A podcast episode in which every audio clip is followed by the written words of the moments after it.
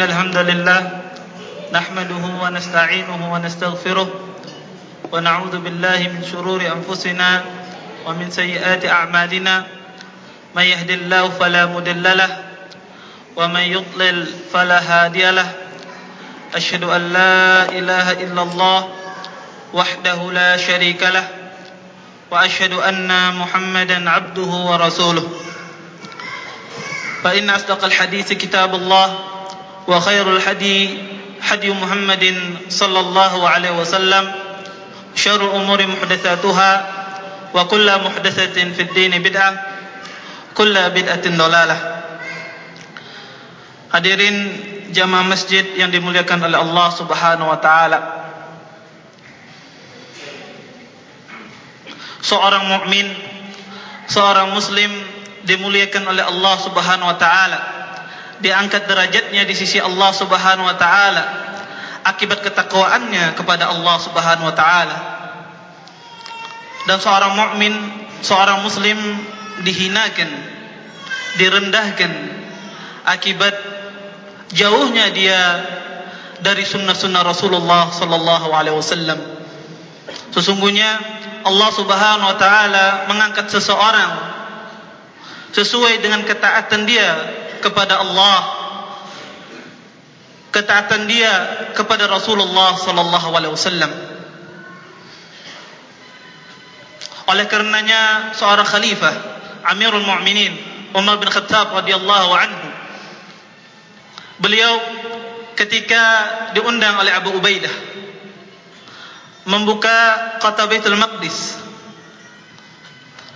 Ketika beliau sampai di kota Baitul Maqdis, terdapat di depan Umar bin Khattab sebuah genangan air.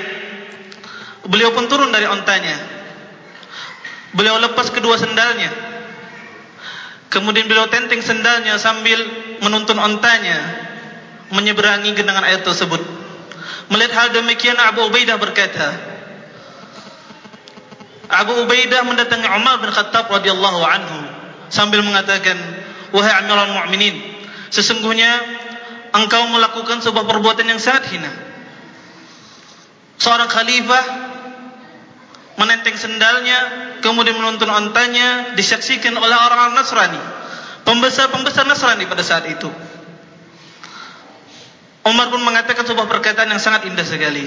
Perkataan yang sering dinukil oleh para mu'arrikhin, oleh ahli sejarah. Umar mengatakan, "Allah ya Abu Ubaidah, laula ghairaka yaquluha." Wahai Abu Ubaidah, kalau seandainya ucapan ini keluar bukan dari engkau, niscaya akan aku beri pelajaran orang tersebut. Kemudian beliau mengatakan kuntum azalun nas wa ahqarun nas wa aqallun nas azzakumullah bil islam kata beliau ya Abu Ubaidah ingatlah dulu kita ini orang yang hina. Orang yang rendah di antara manusia. Dan orang yang paling sedikit. Fa'azzakumullah bil islam. Kemudian Allah memulihkan kalian, Allah angkat derajat kalian dengan Islam. Fa mahma tatlubun al-izzata bighairi yudhillukum Allah. Kata Umar, wahai Abu Ubaidah, ingatlah jika seseorang mencari kemuliaan bukan dengan dasar ketakwaan kepada Allah, bukan berdasarkan dengan tuntunan yang diajarkan oleh Rasulullah sallallahu alaihi wasallam, yudhillukum Allah. Niscaya Allah akan menghinakannya.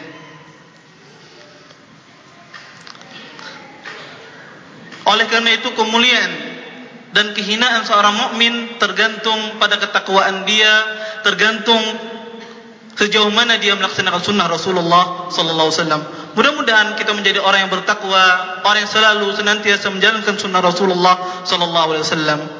Ini sebagai mukaddimah dari ceramah saya. Di sini pada malam ini saya ingin membuatkan sebuah hadis Rasulullah sallallahu alaihi wasallam. Sebuah hadis yang mungkin sebagian besar di antara kita telah mendengarnya. Hadis yang dikeluarkan oleh Syekhan Al-Bukhari wa Muslim dalam kitab sahih mereka berdua yang diriwayatkan dari Sa'ad bin Abi Waqqas radhiyallahu anhu seorang sahabat yang mulia. Beliau mengatakan, beliau menuturkan cerita beliau.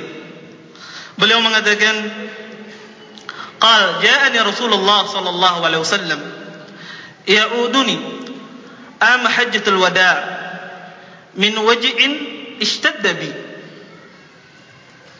فقلت يا رسول الله. إني قد بلغ إني قد بلغ بي من الوجه ما ترى. وأنا ذو مال ولا يرثني إلا ابنة لي. أفتصدق بثلث مالي؟ قال لا. قلت فالشطر يا رسول الله. فقال لا. قلت فالثلث يا رسول الله. قال الثلث والثلث كثير أو كبير. إنك أن تذر ورثتك أغنياء. خير من أن تذرهم آلة يتكففون الناس. وإنك لن تنفق نفقة تبتغي بها وجه الله إلا أجرت عليها حتى ما تجعل في في امرأتك. قال فقلت يا رسول الله وخلف بعد أصحابي. قال إنك لن تخلف فتعمل عملا تبتغي به وجه الله إلا جدشت به درجة ورفعة ولعلك أن تخلف حتى ينتفع بك أقوام ويضر بك آخرون. اللهم امضي لأصحاب هجرتهم ولا تردهم على أعقابهم. لكن البائس سعد خوله. يرث له رسول الله صلى الله عليه وسلم أن مات بمكة متفق عليه.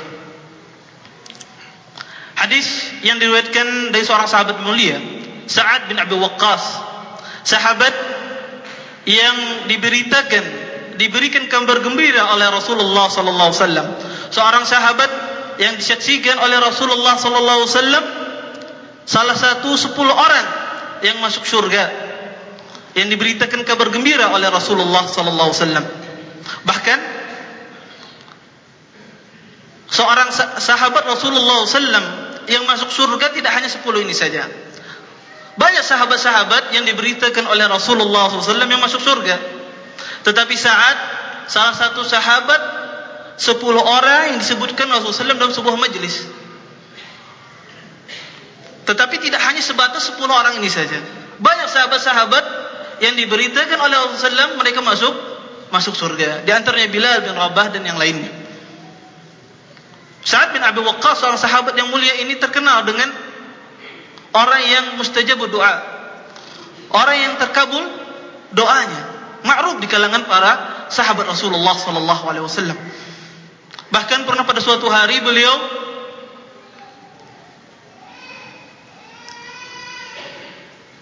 ketika pada masa Khalifah Umar bin Khattab radhiyallahu anhu.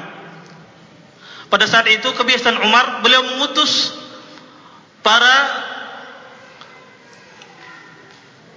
rasulnya para utusannya untuk meneliti para gubernurnya pada saat itu Sa'ad bin Abu Waqqas gubernur di kota Kufah. Maka utusan ini pun menanya tentang perihal Sa'ad kepada rakyatnya. Maka semua orang memuji Sa'ad pada saat itu. Kecuali ada satu orang yang dikatakan oleh mu'arrihin yang bernama Abu Sa'dah. Dia mengatakan, Fa inna Sa'dan la yadilu fil qadiyah. Wa la yakthimu bisawiyah. Wala yasiru sariyah kata orang ini tahukah engkau saat sesungguhnya orang yang tidak adil ketika memutuskan sebuah perkara. Sesungguhnya saat tidak adil dalam membagi hal terampasan perang. Sesungguhnya saat tidak pernah berjihad di jalan Allah Subhanahu wa taala mendengar hal demikian sang sahabat mulia ini pun berdoa kepada Allah Subhanahu wa taala. Kata saat Allahumma in kana kadiban fa'mi basara wa atil umrahu wa arju lil fitan. Ya Allah jika orang ini berkata dusta maka butakan matanya panjangkan umurnya dan timpakan kepada dia berbagai macam fitnah.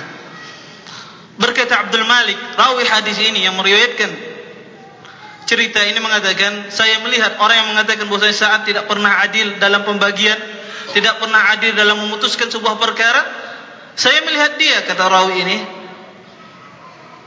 pada masa tuanya buta matanya dan selalu menggoda wanita-wanita di jalan. Ketika orang ini ditanya kaifa anta?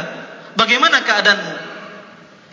Dia mengatakan kabirul mabtun asabatni doa saat seorang laki-laki yang tua laki-laki yang kena fitnah akibat doanya Sa'ad bin Abi Waqqas radhiyallahu anhu ini di antara kejadian peristiwa yang Allah kabulkan doa Sa'ad bin Abi Waqqas radhiyallahu anhu. Banyak sekali. Imam Adz-Dzahabi menyebutkan cerita yang begitu panjang tentang sahabat yang mulia ini. Oleh kerana itu, seorang mukmin, seorang muslim berhati-hati dalam menuturkan lisannya. Kadang-kadang seorang binasa akibat ucapan yang dia tidak sangka. Allah binasakan amalnya, Allah binasakan amal kebaikan yang dia kerjakan akibat ucapan yang dia tidak menyangkanya. Rasulullah SAW menyebutkan dalam sebuah hadis ada seseorang yang mengatakan kepada saudaranya, orang ini mengatakan, la yakfirullah li fulan. Orang ini mengatakan kepada saudaranya bahwasanya engkau tidak akan diampuni oleh Allah Subhanahu wa taala. Karena dia menganggap maksiat yang dia kerjakan ini luar biasa sehingga dia menganggap Allah tidak mengampuninya. Orang ini jahil tentang sifat-sifat Allah. Jahil tentang asma wa sifat. Tidak paham bahwasanya Allah itu Maha Pengampun. Sehingga dia mengatakan la yakfirullahu li fulan. Allah tidak mengampuni engkau. Kemudian dalam hadis tersebut Allah berkata dalam hadis qudsi, "Manil ladzi yata'ala 'alayya?" Siapa yang bersumpah atasku kata Allah? "Anni la aghfiru li fulan." Sesungguhnya aku tidak mengampuni si fulan. Kata Allah sesungguhnya aku telah mengampuninya dan membinasakan amalanmu. Amalan orang yang mengatakan Allah tidak mengampuni si fulan. Berkata Abu Hurairah di akhir hadis ini, "Takallama bi kalimatin aw dunya wa akhiratah." Berkata Abu Hurairah, orang ini hanya berkata satu kalimat saja. Allah tidak mengampuni si fulan. Aw dunya. Dia binasakan amal kebaikan yang dilakukan di dunia dan di akhirat. Mudah-mudahan kita terjaga dari lisan kita dari perkara-perkara yang tidak bermanfaat. Hadis ini dilanjutkan saat menceritakan hadisnya. Qal ja'ani Rasulullah sallallahu alaihi wasallam.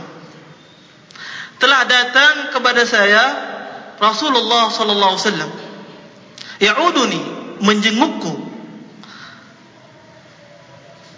fi ami hajatul wada pada hajatul wada pada haji wada haji perpisahan. Pada saat itu aku tertimpa penyakit yang sangat parah kata saat. Kemudian aku berkata kepada Rasulullah sallallahu alaihi wasallam, "Wahai Rasulullah, sesungguhnya engkau telah melihat apa yang menimpaku dari penyakit yang menimpaku." Kemudian saat mengatakannya Rasulullah wa ana Wahai Rasulullah, sesungguhnya aku ini orang yang banyak hartanya. Dan aku tidak mempunyai pewaris kecuali satu anak perempuan saja. Apakah aku boleh bersedekah? Dua dari tiga hartaku aku sedekahkan di jalan Allah Subhanahu wa taala. Rasulullah mengatakan, "Qala la." Tidak, jangan kata Rasulullah. Qultu fasatru ya Rasulullah.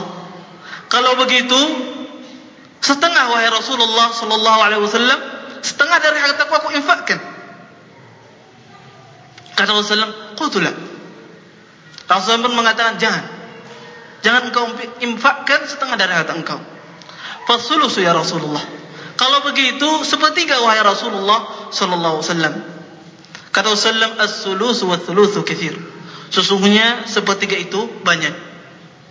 Kemudian Rasulullah SAW menasihati Sa'ad, "Innaka antadhar warasataka aghniya." Wahai Sa'ad, jika engkau tinggalkan keluarga engkau dalam keadaan yang lapang, dalam keadaan yang senang, dalam keadaan yang bahagia, dalam keadaan kaya raya, khairun, itu lebih baik dibanding engkau tinggalkan keluarga engkau dalam keadaan yang miskin, dalam keadaan yang menderita, meminta-minta kepada manusia. Kemudian Rasulullah mengatakan, wahai Sa'ad, ketahuilah, tidaklah seorang berinfak di jalan Allah, hanya mahar rida Allah subhanahu wa ta'ala, kecuali Allah memberikan ganjaran kepadanya, walaupun sesuap nasi yang engkau suapkan kepada istri engkau. Kemudian saat pun bertanya lagi kepada Rasulullah SAW. Wahai Rasulullah, apakah aku akan ditinggalkan sahabatku? Maksud saat, apakah aku nantinya tidak akan bisa keluar dari kota Mekah ini? Kerana sakit yang menimpaku ini. Kemudian Rasulullah mengatakan, Inna kalantu khallab. Sesungguhnya engkau tidak akan tinggal di kota Mekah ini. Kalau seandainya pun engkau tinggal di kota Mekah ini, kata Rasulullah SAW, Fata'amal amalan. Kemudian engkau beramal sebuah amalan dalam mencari ridha Allah Subhanahu wa taala kecuali Allah angkat derajat engkau. Dan moga-moga engkau akan dipanjangkan umur engkau kata Rasulullah sallallahu wasallam kepada Sa'ad. Sehingga sebagian kaum bisa mendapatkan manfaat dari engkau dan sebagian yang lain mendapatkan mudarat. Kemudian Rasulullah mendoakan bahwa semua sahabatnya Allahumma di ashabi hijratahum. Ya Allah, mudahkanlah semua sahabat-sahabatku yang pernah berhijrah dari kota Mekah ini keluar dari kota kota Mekah ini. Hadis ini dikeluarkan oleh Imam Bukhari dan Imam Imam Muslim. Hadis yang sangat panjang ini banyak sekali faedah-faedah yang disebutkan oleh ahlul ilm. Di antara faedah yang disebutkan dalam hadis ini, yang pertama adalah menunjukkan begitu tingginya budi pekerti Rasulullah sallallahu alaihi wasallam. Bayangkan seorang pemimpin seorang Rasulullah sallallahu alaihi wasallam menyenguk seorang sahabat. Yang ada biasanya pemimpin yang dijenguk orang yang di bawah di bawahnya. Makanya Aisyah ketika ditanya bagaimana akhlak Rasulullah sallallahu alaihi wasallam karena akhlaknya Quran. Di sini juga di hadis ini menjelaskan tentang perihal dianjurkan disyariatkan seseorang mukmin muslim menjenguk orang yang sakit. Berapa banyak sunnah ini yang dikerjakan oleh seorang mukmin, saudara kita yang tidak pernah mengenal sunnah, saudara kita yang tidak paham sunnah mendapatkan hidayah akibat jengukan kita kepadanya. Rasulullah sallallahu alaihi wasallam sebagaimana diberitakan Anas dalam sebuah hadis عن أنس رضي الله عنه قال كان غلاما يهوديا يخدم رسول الله صلى الله عليه وسلم فمرض فأتاه النبي صلى الله عليه وسلم قال فأسلم فأسلم kata Anas dulunya Rasulullah sallallahu alaihi wasallam mempunyai seorang budak pembantu dari anak Yahudi ketika anak Yahudi ini sakit Rasul mendatang menjenguknya. Fa'atahu Nabi sallallahu alaihi wasallam. Kemudian Nabi mendakwahkan Islam kepadanya. Orang ini masuk Islam. Oleh kerana itu dikatakan oleh alul Islam, dikatakan oleh para ulama bahwasanya menjenguk orang yang sakit tidak hanya terbatas kepada seorang muslim saja. Boleh seseorang menjenguk orang yang kafir. Ketika kita mengharapkan orang tersebut memeluk agama Islam, orang tersebut mendapatkan hidayah, sebagaimana yang disebutkan dalam hadis Anas ini. Rasulullah SAW menjenguk orang yang seorang Yahudi dijenguk oleh Rasulullah SAW kemudian orang Yahudi ini masuk Islam.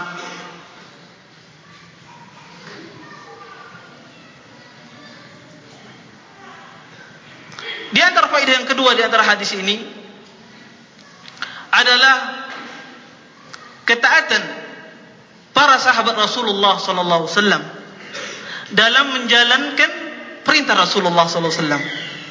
Sahabat Sa'ad bin Abi Waqqas ketika Rasulullah SAW melarang dia kata Rasulullah wahai Rasulullah kata Sa'ad bertanya kepada Rasulullah aku bersedekah dengan dua per tiga dari hartaku.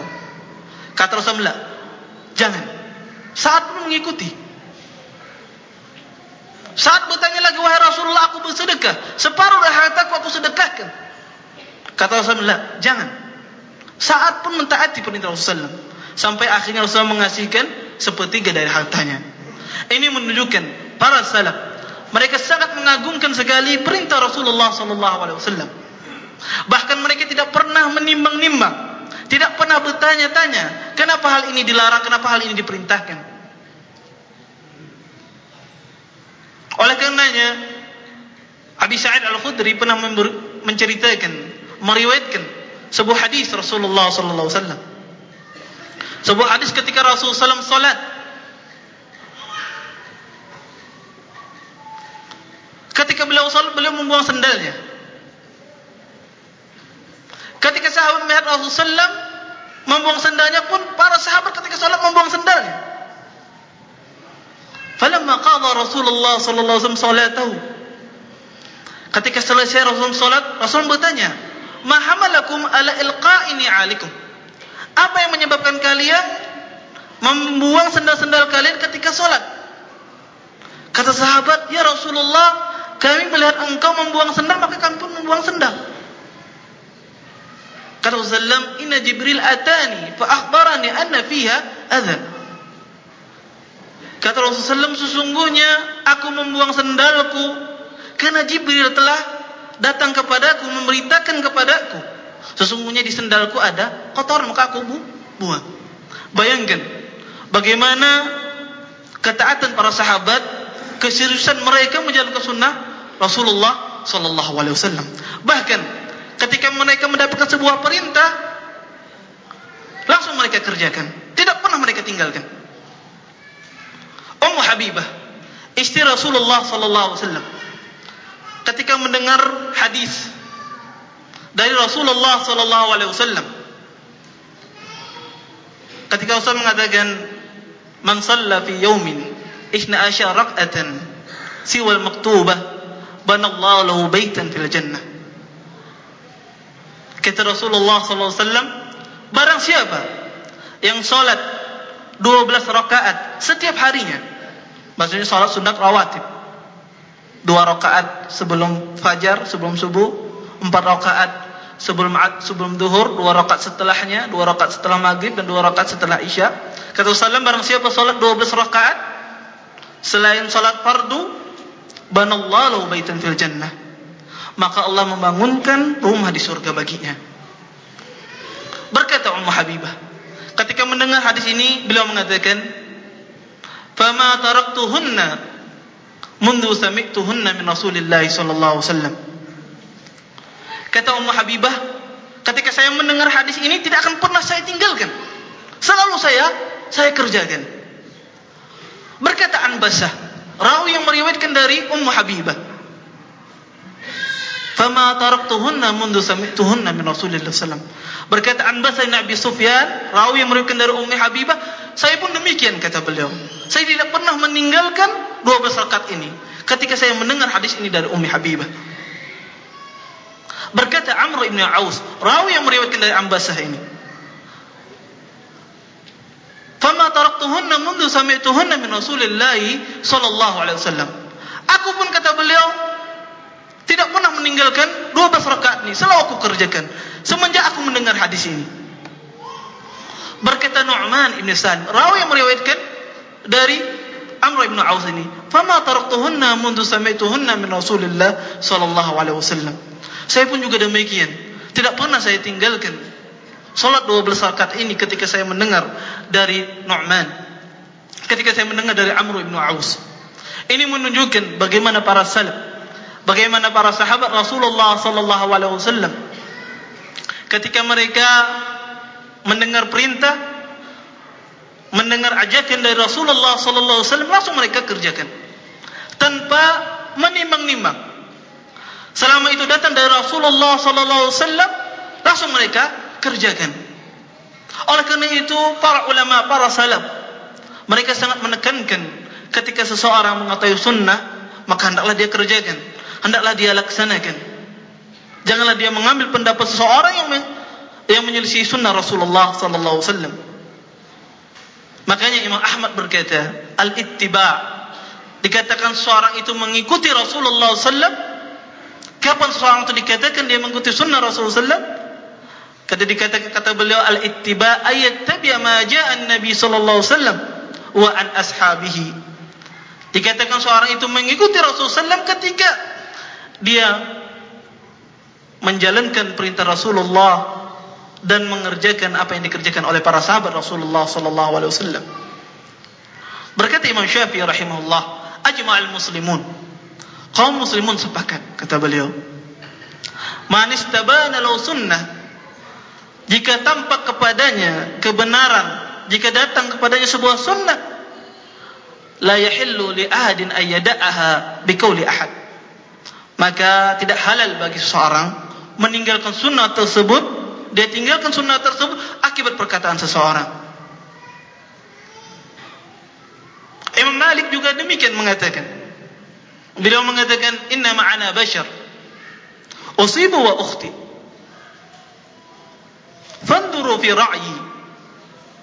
Fa in wafaqa al-kitab wa sunnah fakhudhu wa in lam yuwafiq al-kitab wa sunnah farudduh Berkata Imam Malik rahimahullah Beliau mengatakan sesungguhnya aku bashar, manusia.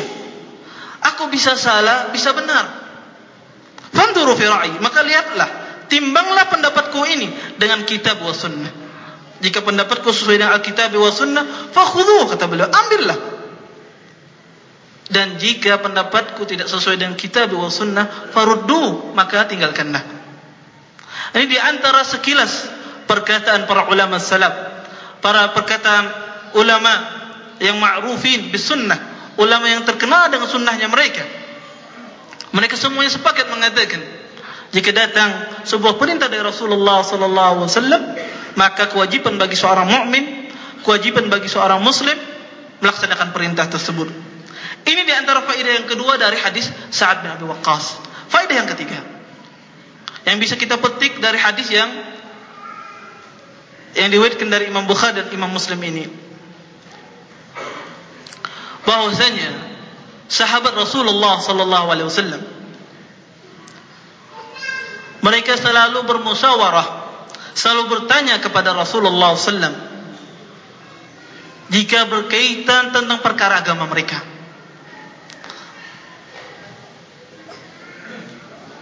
Kerana mereka takut terjerumus dalam perkara apa-apa saja yang diharamkan oleh Allah dan Rasulnya.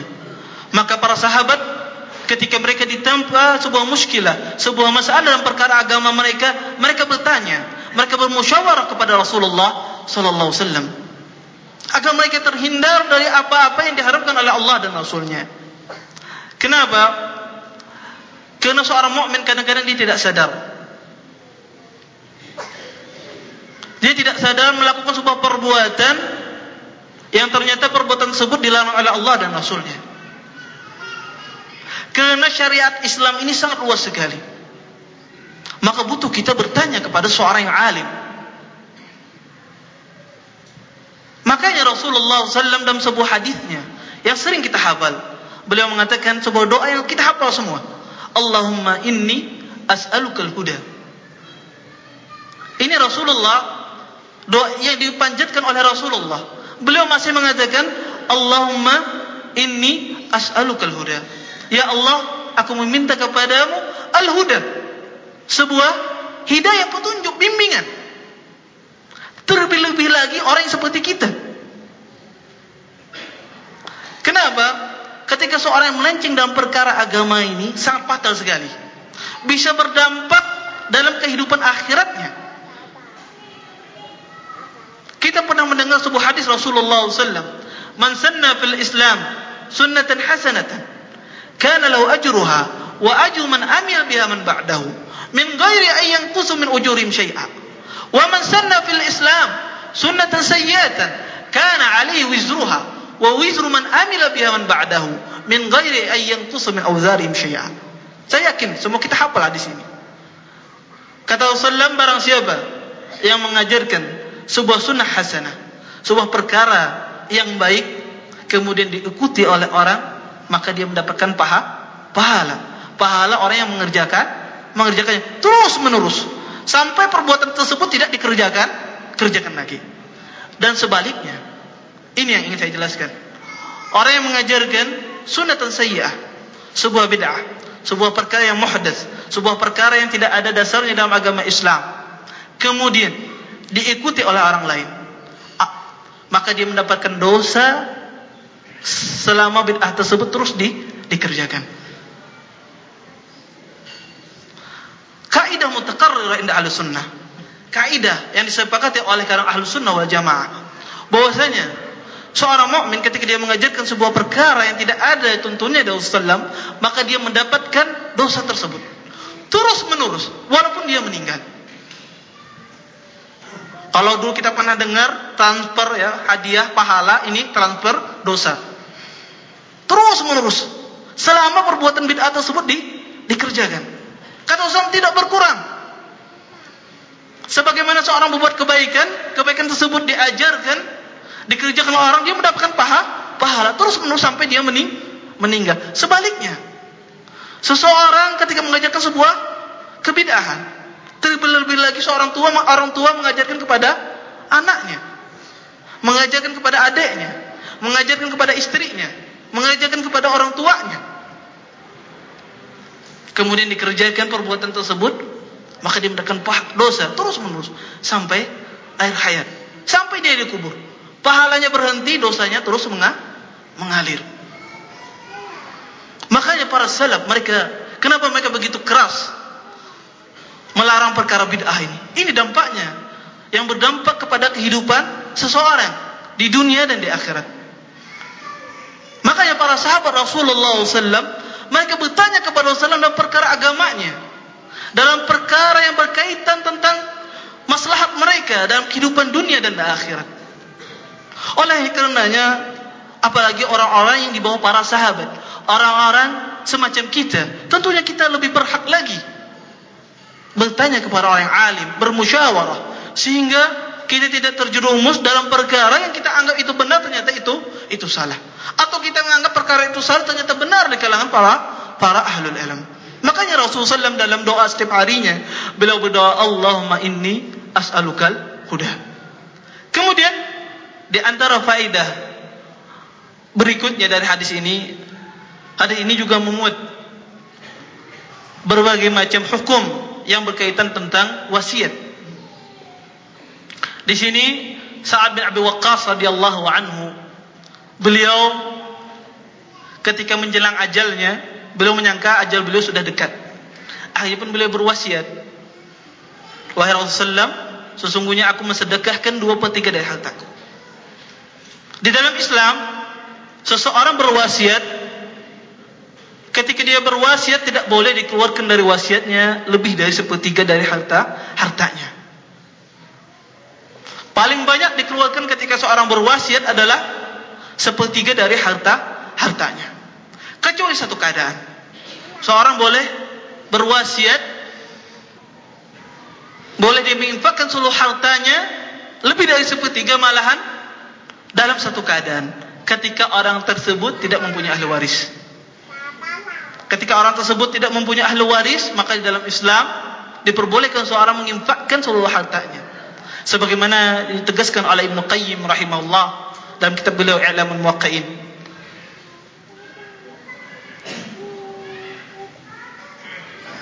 di sini saat bin Abi Waqqas dihukumi perkataan beliau ada perkataan wasiat. Berbeda dengan hibah atau hadiah. Kalau hadiah seseorang boleh mengimpakkan lebih besar dari sepertiga dari hartanya, dua per tiga atau setengah dari hartanya diperbolehkan. Karena tidak dilarang seseorang mengimpakkan hartanya lebih dari dua per tiga. Kalau seandainya tidak wasiat. Sebagaimana yang dilakukan oleh para sahabat, sahabat Rasulullah SAW ada sebagian sahabat mengimpakkan seluruh hartanya ada sebagian mengimpakkan separuh hartanya ini tidak tidak dilarang. Mungkin ada orang yang bertanya bagaimana dengan ayat Al-Quran? Allah berfirman dalam surah Al-Isra wala tafsudha kullal basti fataq'ud maluman mahsura. Dalam surah Al-Isra Allah berfirman janganlah kalian mengimpakkan seluruh harta kalian. Fataq'ud maluman mahsura. Nantinya kalian akan menyesal di hari kemudian. Ayat ini menjelaskan tentang pelarangan orang yang mengimpakkan seluruh hartanya sedangkan dia tidak tahu apa yang dia makan besok pagi. Sebagaimana yang ditegaskan oleh Imam Al-Qutubi dalam kitabnya Jamil Ahkam Al-Quran. Beliau menegaskan bahawa yang dimasukkan dalam ayat ini adalah orang yang mengimpakkan hartanya keseluruhan tetapi dia tidak tahu, tidak yakin dia besok dia bisa makan atau tidak. Ini yang dilarang. Adapun orang yang yakin dia besok bisa makan misalnya maka tidak dilarang dia menginfakkan seluruh hartanya. Berbeda dengan wasiat. Wasiat tidak boleh seorang menginfakkan seluruh hartanya. Paling besar dikeluarkan wasiat ada sepertiga. Dan orang boleh rujuk mencabut wasiatnya ketika dia belum meninggal. Jika ada seorang berwasiat misalnya dia menginfakkan seperempat dari hartanya, seperlima dari hartanya untuk membangun masjid misalnya, kemudian tidak jadi meninggal, dia tarik lagi, tidak ada masalah. Karena wasiat dikeluarkan setelah orang tersebut meninggal. Sama hadiah juga demikian. Seorang bisa mencabut hadiahnya selama hadiah tersebut belum diberikan, belum dipegang orang untuk orang yang di, dikasih. Kemudian di antara faedah juga yang bisa kita petik di hadis ini adalah Rasulullah mengatakan mengajarkan kepada saat bagaimana seorang mukmin walaupun bagaimana bagaimanapun keadaannya hendaknya dia selalu ikhlas kepada Allah Subhanahu wa taala. Rasul mengatakan wahai saat tidaklah engkau memberikan nafkah dalam rangka mencari ridha Allah Subhanahu wa taala ila ujirta 'alaiha. Kecuali engkau akan mendapatkan pahala di sisi Allah. Walaupun sesuap nasi yang engkau suapkan kepada istri engkau. Padahal ini sebuah kewajiban ketika semua amal diperuntukkan hanya untuk Allah subhanahu wa ta'ala maka orang tersebut berhak mendapatkan ganjaran di sisi Allah subhanahu wa ta'ala ikhlas merupakan perkara yang sangat agung sekali perkara yang sangat susah sekali sedikit Orang yang diberikan taufik bisa ikhlas dalam segala hal. Makanya ada perkataan yang ma'ruf di kalangan para ulama salaf. Sebagaimana yang dikatakan oleh Imam Al-Ma'mar, juga dikatakan oleh Ibn Mubarak. Beliau mengatakan, "Kunna talabna al-ilma li ghairi Allah, fa aba ilmu an yakuna illa li'lah." Kata beliau, Dulunya kami kata Ibn Mubarak talabna al-ilma li ghairillah. Kami mencari ilmu bukan karena Allah Subhanahu wa taala. Fa ba ilmu ayakuna illa lillah. Maka ilmu pun enggan. Maka kami pun tidak mendapatkan ilmu. Karena ilmu hanya diperuntukkan untuk Allah Subhanahu wa taala. Karena ilmu tidak akan datang kepada orang yang riya, kepada orang yang mutakabbir, kepada orang yang sombong. Tidak akan mendapatkan. Tidak akan mendapatkan ilmu sama sekali. Makanya ikhlas ini sangat penting sekali. Bahkan dengan ikhlas orang tersebut dikenang, dikenal oleh orang. Diagungkan, diabadikan namanya oleh Allah Subhanahu wa taala. Imam Malik rahimahullah ketika beliau menulis kitab beliau yang terkenal Kitabul Muwatta. Datang orang kepada beliau. Wahai Imam, Kenapa engkau menulis kitabul muwatta? Sesungguhnya di Madinah ini banyak sekali kitab kitabul muwatta. Pada saat Imam Malik kitab muwatta itu banyak sekali ada muwatta Ibn Abi Dhib dan yang lainnya. Banyak sekali. Kata orang ini, wahai Imam, sudah cukup muwatta Ibn Abi Dhib. Tidak perlu engkau tulis kitab muwatta ini. Apa yang dikatakan oleh Imam Malik? Beliau mengatakan sebuah perkara yang sangat indah sekali. Maka nadillahi baqin. Kata beliau. maka lillahi bakin segala sesuatu yang diperuntukkan untuk Allah Subhanahu wa taala akan terjaga akan abadi ternyata benar apa yang dikatakan oleh Imam Malik kaum muslimin tidak mengenal muwatta kecuali muwattanya Imam Imam Malik tidak tahu kita muwatta-muwatta yang ditulis pada zaman Imam Malik kemana perginya? Hilang begitu saja. Yang hanya tersisa hanya muwatta Imam Malik yang sampai pada kita. Ini menunjukkan bahwasanya segala sesuatu yang diperuntukkan oleh Allah Subhanahu wa taala akan terjaga, akan dijaga oleh Allah Subhanahu wa taala, akan tersisa. Makanya para salaf mereka sangat haris, sangat semangat sekali berusaha seikhlas mungkin dalam beribadah kepada mereka. Jika mereka beramal sebuah amalan atau dipuji oleh seseorang padahal mereka tidak mengerjakannya, mereka langsung membantahnya langsung menjelaskan kepada umat bahwasanya mereka tidak beramal seperti amalan ini. Husain Abdul Rahman, seorang tabi'in. Seorang tabi'in yang meriwayatkan hadis yang ma'ruf, yang hadis yang kita hafal. Yang sering dibahas oleh para asatidzah. oleh para ahlul ilm. Hadis yang saya yakin semuanya kita hafal semua. Hadis yang ma'ruf, humul ladzina la yastarqun wa la yaktawun wa la yatayyarun wa 'ala rabbihim yatawakkalun. Itu hadis ketika Rasul mengatakan orang yang masuk surga tanpa tanpa hisab. Ada umul la yastarqun yang mereka tidak meminta ruqyah, mereka tidak mengobati dengan dengan besi panas dan mereka tidak tatayyur, kemudian mereka bertawakal. Di awal hadis ini disebutkan cerita Usaim bin Abdul Rahman berkata, Sa'id bin Zubair bertanya kepada Usaim bin Abdul Rahman. Kata beliau, Man minkum ra'ul qawakib al-barihah. Sa'id bin Zubair bertanya kepada Husain Abdul Rahman, siapa di antara kalian yang melihat bintang tadi malam jatuh? Berkata Nabi Abdul Rahman, saya. Ketika dikatakan bahwasanya dia melihat bintang jatuh pada malam hari terba, terbetik di benak orang bahwasanya orang tersebut berada dalam salat tahajud, berada dalam ibadah, ibadah. Karena siapa yang bangun tengah malam? Tetapi apa yang dikatakan oleh sahabat ini? Lakinni lam akun fi salatin kata beliau. Tetapi aku tidak salat. Walakin erudik tuh. Tetapi pada malam itu saya disengat binatang yang ber, berbisa. Menunjukkan bagaimana sahabat ketika para sahabat berkhayal di otaknya bahwasanya orang ini dalam keadaan ibadah, dalam keadaan solat, langsung ditepis oleh Husain Abdul Rahman, seorang salaf yang mulia ini. Beliau mengatakan, "Lam akun fi salatin." Sesungguhnya aku tidak salat. Lakinni ludiktu. Tetapi aku digigit oleh binatang berbisa. Inilah di antara para salaf bagaimana mereka berusaha semaksimal mungkin ikhlas dalam beribadah kepada Allah Subhanahu wa taala.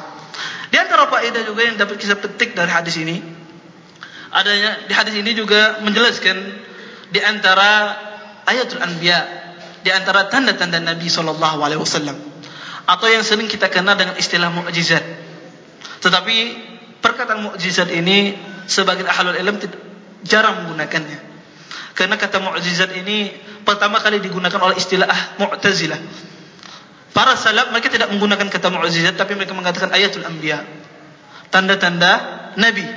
Dan ini juga sesuai dengan ayat Al-Qur'an. Allah menyebutkan ayat tidak menyebutkan mukjizat. Dalam hadis ini menunjukkan apa? Tanda-tanda Nabi sallallahu alaihi wasallam. Dalam hadis ini Rasulullah mengatakan bahwasanya engkau dipanjangkan umurnya wahai Sa'ad dan Allah mengabulkan doa Sa'ad. Ternyata benar saat panjang umur sampai pada masa pemerintahan Muawiyah bin Abi Abu Sufyan dipanjangkan umurnya oleh Allah Subhanahu wa taala. Tidak hanya itu saja. Allah limpahkan dia dengan karunia yang anak yang sangat banyak.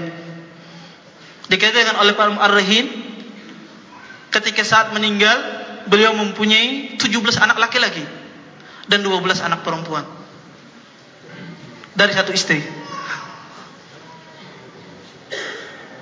Ini menunjukkan bahwasanya apa? Mukjizat atau ayat tanda-tanda Nabi sallallahu alaihi wasallam. Allah istijabah doanya Rasulullah sallallahu alaihi wasallam. Kemudian uh, di antara faedah juga yang dapat kita petik dari hadis ini, hadis ini juga berbicara tentang masalah masalah hijrah. Di sini Rasulullah sallam, di sini sahabat Sa'ad bin Abi Waqqas radhiyallahu anhu, beliau sedih kalau seandainya meninggal di kota kota Mekah. Padahal kota Mekah Abdul Abdul Baqa indallah. Padahal kota Mekah adalah kota yang paling utama, tempat yang paling utama di sisi Allah Subhanahu wa taala. Tetapi kenapa saat bin Abi Waqqas dia tidak mau meninggal di kota kota Mekah? Disebutkan oleh ahlul ilm bahwasanya di antara hukum orang yang berhijrah seseorang tidak boleh lagi kembali ke tempat hijrahnya. Tidak boleh lagi dia kembali di tempat hijrahnya walaupun tempat hijrah tersebut sudah menjadi negara kaum kaum muslimin. Makanya Rasulullah SAW ketika beliau berhijrah dari kota Makkah ke Madinah, beliau tidak kembali lagi kota kota Makkah. Karena di antara ahkamul hijrah, hukum-hukum yang berkaitan tentang hijrah, seseorang tidak boleh kembali lagi ke daerah apa? ke daerah asalnya sebelum dia berhijrah. Makanya sahabat Sa'ad bin Abi Waqqas radhiyallahu anhu di sini Beliau sedih. Jangan-jangan saya meninggal di kota kota Mekah. Nah, beliau berharap beliau meninggal di luar kota kota Mekah. Oleh karena itu Allah mengharamkan, diharamkan tidak diperbolehkan seseorang ketika dia berhijrah atau berpindah dari sebuah negara yang kafir atau sebuah tempat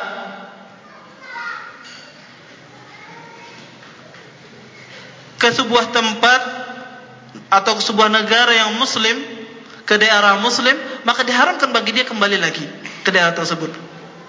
Walaupun daerah tersebut menjadi daerah yang makmur menjadi negara yang muslim menjadi negara yang luar biasa tapi tidak perbolehkan ketika dia sudah telah ber, berhijrah. Sebagaimana yang dicontohkan oleh Rasulullah sallallahu alaihi wasallam. Dan yang dicontohkan juga oleh para sahabat sahabatnya makanya para ulama melarang keras seseorang yang safar atau bepergian ke negara-negara kafir. Pada asalnya seorang disuruh berhijrah, berusaha semaksimal mungkin terhindar dari tempat-tempat orang-orang kafir. Karena di tempat-tempat tersebut seorang mukmin tidak bisa menegakkan agamanya. Tidak bisa dia menjalankan sunnah Rasulullah sallallahu alaihi wasallam. Makanya para ahli ilmu mengharamkan seseorang pergi ke tempat-tempat atau ke negara-negara orang kafir kecuali dengan beberapa syarat. Ketika dia ada keperluan ketika dia ada hajat yang mana dibarengi dengan ilmu agama dan tidak ada syubhat baginya maka dalam kondisi seperti ini diperbolehkan. Ketika ada hajat ketika ada keperluan. Jika tidak ada keperluan tidak diperbolehkan. Siapapun dia.